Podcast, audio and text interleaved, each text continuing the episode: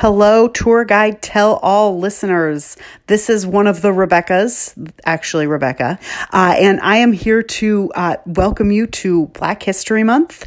We have a really exciting slate of episodes coming out for you uh, in uh, February for, to celebrate Black History Month. And to start, I thought we would re-up one of our uh, early mini episodes from last summer about Carter Woodson, who's the father of uh, Black History Month. Uh, this This episode tells you all about the genesis of the month, why it's specifically in February, what he was hoping to do with Black History Month, and how it has evolved into being sort of a national phenomenon. Uh, for Black History Month, we are going to spend all of our Thursdays delving into some really exciting and interesting stories. We're going to talk about African Americans and their history at Arlington National Cemetery. We're going to talk about the first two African American senators. We're going to tell the story of a congresswoman from Becca's hometown of Houston, Barbara Jordan, and Candan is going to tell us about an African-American musician towards the end of the month. So we have a lot of really interesting and exciting Uh, episodes for Black History Month, but we wanted to start and sort of frame the month properly uh, with talking about why this is Black History Month, who founded Black History Month, and why it is so vital. Uh, thank you guys so very much and enjoy hearing about Carter Woodson.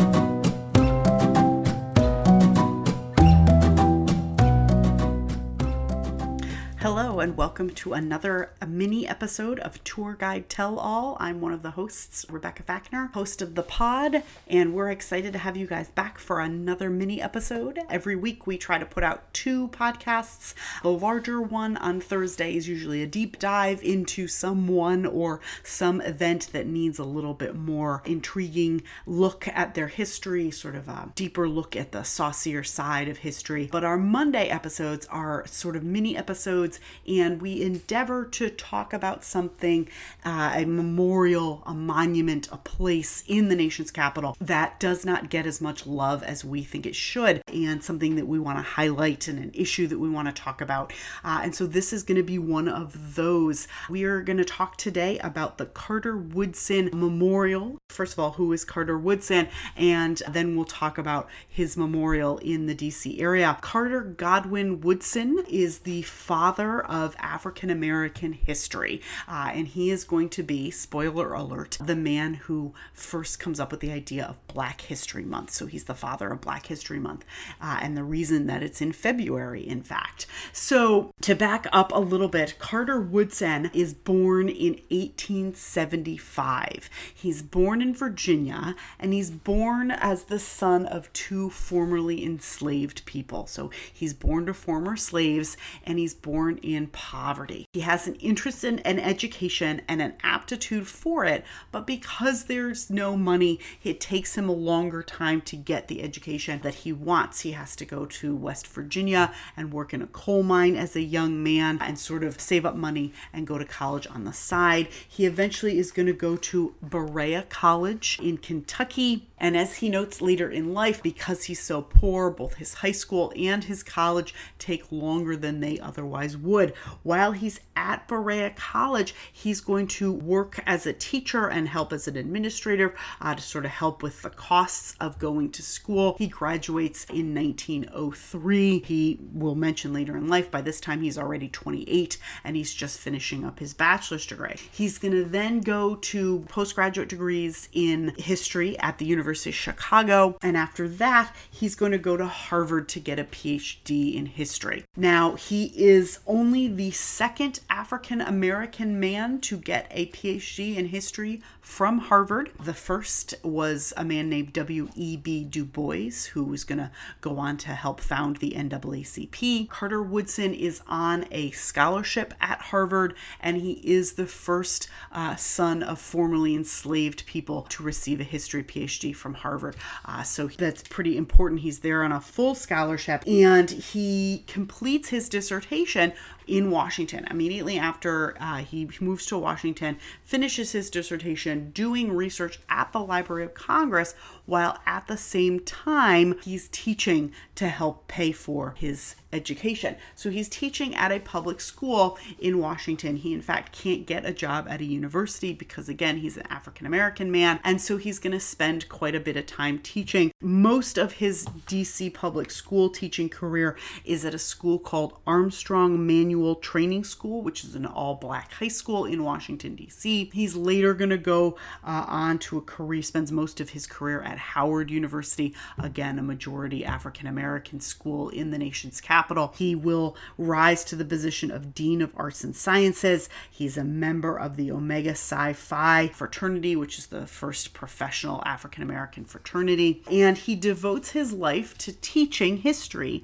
but specifically African-American history. He feels that African-Americans, there's no interest in their history, that the sort of larger white audience has no interest in African-American history. And so he wants to change that and spends his life promoting the study of African-American history. He is going to create what's called the Journal of Negro History in nineteen sixteen. It's today called the Journal of African-American History. He also is going to create the Association for the Study of African-American Life and History in nineteen fifteen. So again, he finishes his PhD in Harvard in nineteen twelve. And just a couple of years later, he's creating an organization for the study of African-American history and creating a journal to sort of help promote that study. The journal is still published. It's the Journal of African American History today, and it's still published by the organization that he created, the Association for the Study of African American Life and History. They have never missed an issue. He himself never missed an issue,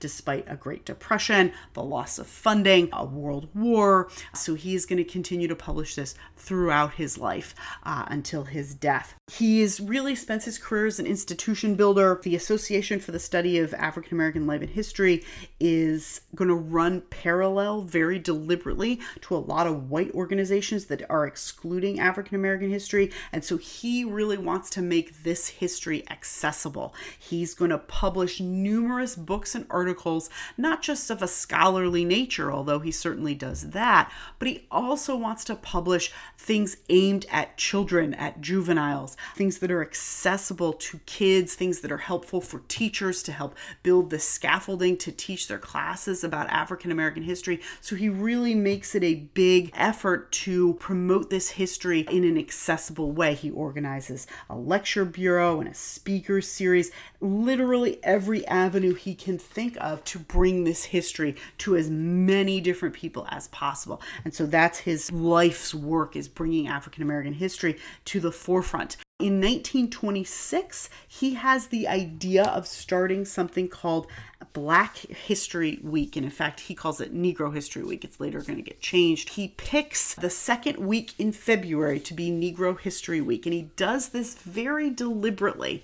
The reason he selects the second week of February is both Abraham Lincoln and Frederick Douglass's birthday are going to be that week. Abraham Lincoln's birthday is February twelfth. Frederick Douglass is February fourteenth. And so he feels that keying this Negro History Week to the birthdays of two uh, important promoters of African Americans, that's going to be really key. And he wants to sort of honor them by making Negro History Week, celebrating their birthdays.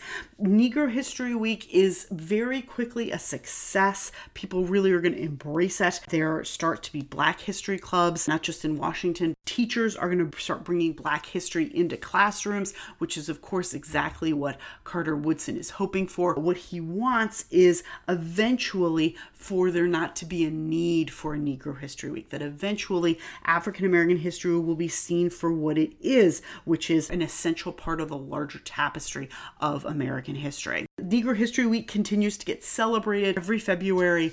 Uh, it's eventually amended and called Black History Week. And in nineteen seventy-six, President Ford expands it. He officially recognizes it and changes it to Black History Month. And so we get the whole month of February dedicated to the study of African American history, which is long after Carter Woodson's death, of course, but continuing on his uh, legacy.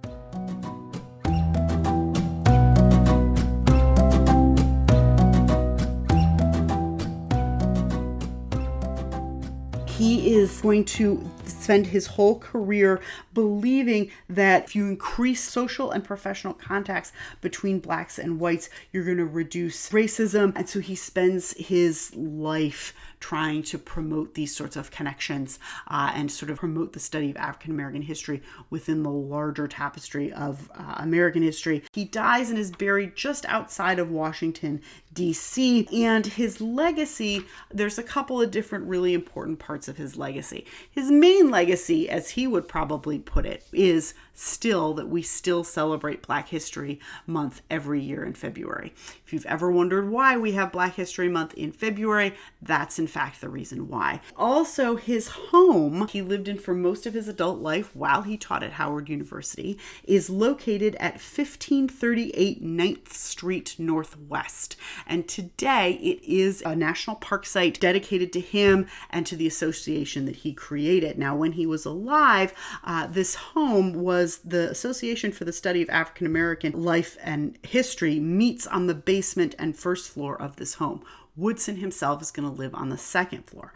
Today, the association still meets there, and in connection with the National Park Service, they are restoring and maintaining the home. They have interactive exhibits, and they produce still a lot of educational materials, again, designed to promote African American history.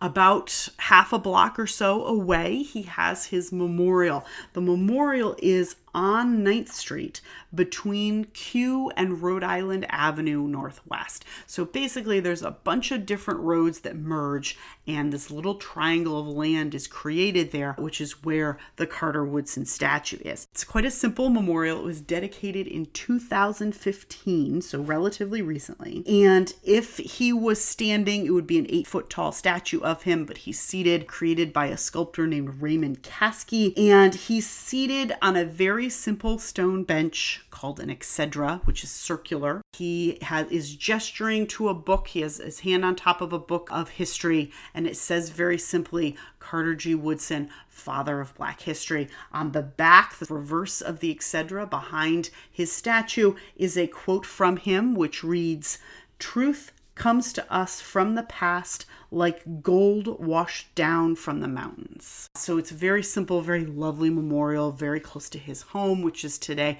a National Park Service site. Carter Woodson has a number of memorials as well. He has a number of schools in several different states that have been named after him, including in Washington, D C. He has Carter Woodson Junior High School. He has a, a memorial book award. The National Education Association gives out a Carter Woodson Black History Award every year. There was a stamp the Postal Service came up with. His papers are at the Library of Congress. He's listed as one of the one hundred greatest African Americans, but his greatest legacy, uh, and I feel I'm on very firm ground by saying he would agree with us, that Black History Week has turned into a month and is sort of celebrated and recognized across the country. So that's the Carter Woodson Memorial and the story of the creation and development of African American history, which is super interesting and super important.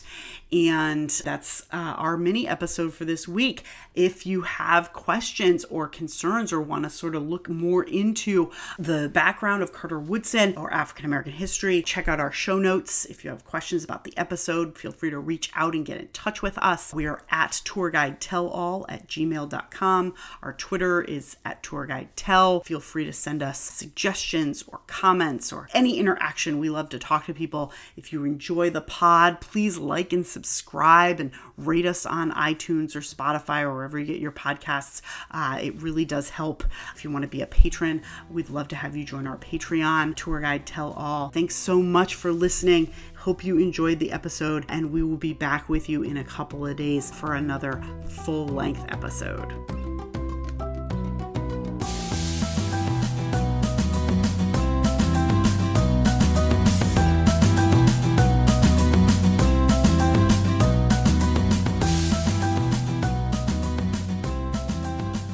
Tour Guide Tell-All is brought to you by some of the fine guides at D C by Foot, one of the many cities covered by Free Tours by Foot. And as we start to reopen cities, we are giving private tours. Please check us out at free tours by foot dot com. Tour Guide Tell-All is Rebecca Grawl, Rebecca Fackner, Candan Arciniega, and me, Dan King.